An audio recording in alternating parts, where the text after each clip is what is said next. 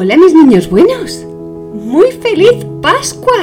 Gracias. ¿Cómo habéis pasado estos días de Semana Santa?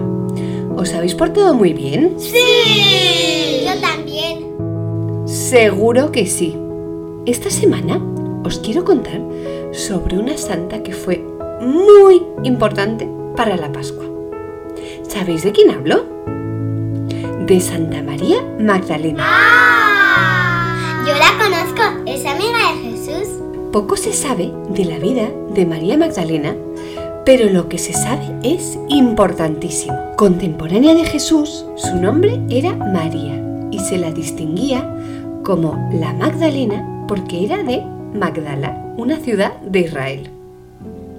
María era una mujer que no siempre fue santa e hizo las cosas bien.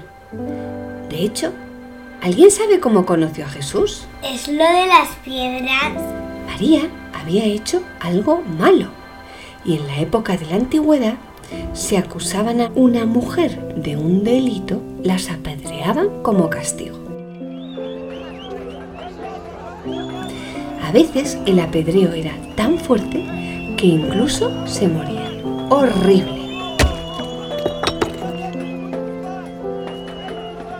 Pues en esa situación se encontraba María Magdalena, a punto de ser apedreada por un grupo de hombres que la acusaban. Cuando Jesús se acercó al tumulto, miró a todos y dijo, Quien esté libre de pecado, que tire la primera piedra.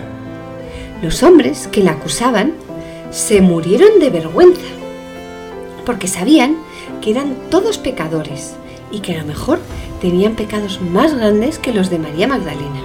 Esos hombres se murieron de vergüenza y se alejaron, dejando en paz a María Magdalena.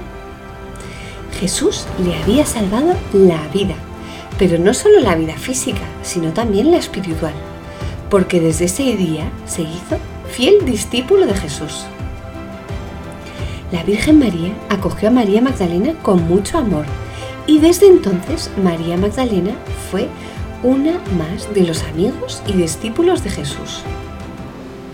Cambió su vida, dejó de hacer cosas malas y escuchaba con mucha atención todo lo que decía Jesús. Un mandamiento nuevo os doy, que os améis unos a otros como yo os he amado, que también os améis los unos a los otros. Dejó de hacer cosas malas y escuchaba con mucha atención todo lo que le decía Jesús. Cuando Jesús fue apresado el jueves santo en el huerto de los olivos, fue de las primeras en enterarse y acompañó a la Virgen a la casa del sumo sacerdote para intentar averiguar qué estaba pasando. ¿Dónde lo tienen? ¿Dónde tienen a Jesús el Nazareno? Desde ese momento no se separó de la Virgen y fue acompañando a Jesús todo el camino del Calvario. María Magdalena fue una de las pocas seguidores de Jesús que estuvo al pie de la cruz.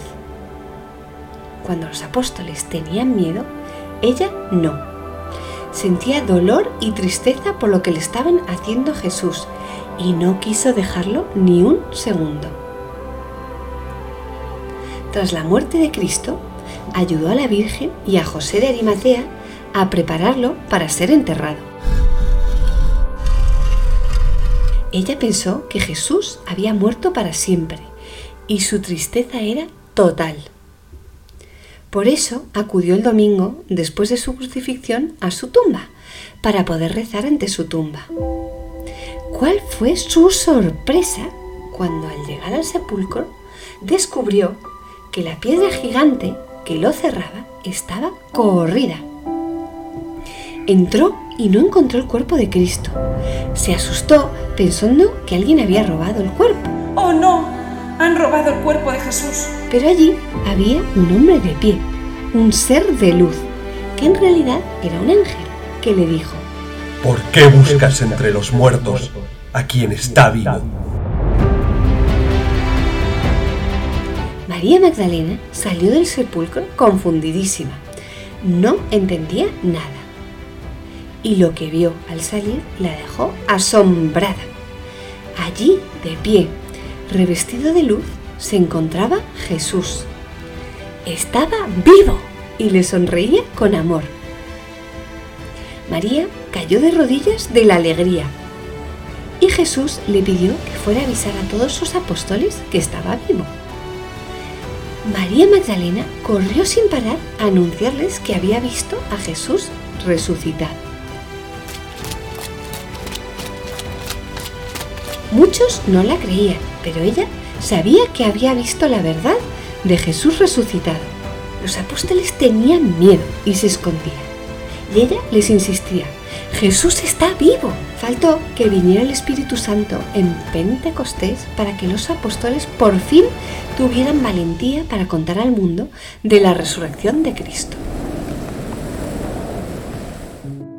María Magdalena, a partir de entonces, se dedicó a acompañar a la Virgen María y a hablar a todos de Jesús. María Magdalena acompañó a la Virgen a Éfeso, donde cuidó de ella junto con San Juan Evangelista. Allí murió de viejita, después de dedicar su vida entera a hablar de Jesús. A María Magdalena, ¿sabéis cómo la llaman? ¿El qué? La apóstol de apóstoles. ¿Sabéis por qué? Más o menos. Porque fue ella la que corrió a contarle a los apóstoles sobre la resurrección de Jesús. ¡Ah! Por lo que ella fue la apóstol de los apóstoles. Porque ¿qué es ser apóstol? Ser apóstol es anunciar el Evangelio y hablar a otros de Jesús. ¿Os ha gustado saber un poco más de Santa María Magdalena? ¡Sí!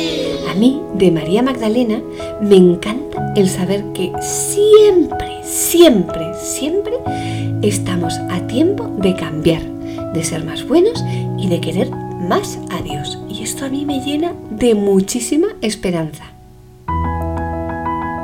Mis niños buenos, os propongo que esta semana no tengáis vergüenza de rezar delante de otras personas. Por ejemplo, bendecir la mesa. Si estáis en el cole, o estáis en un cumple, o estáis en casa de un amigo, no tengáis miedo. Bendecimos la mesa.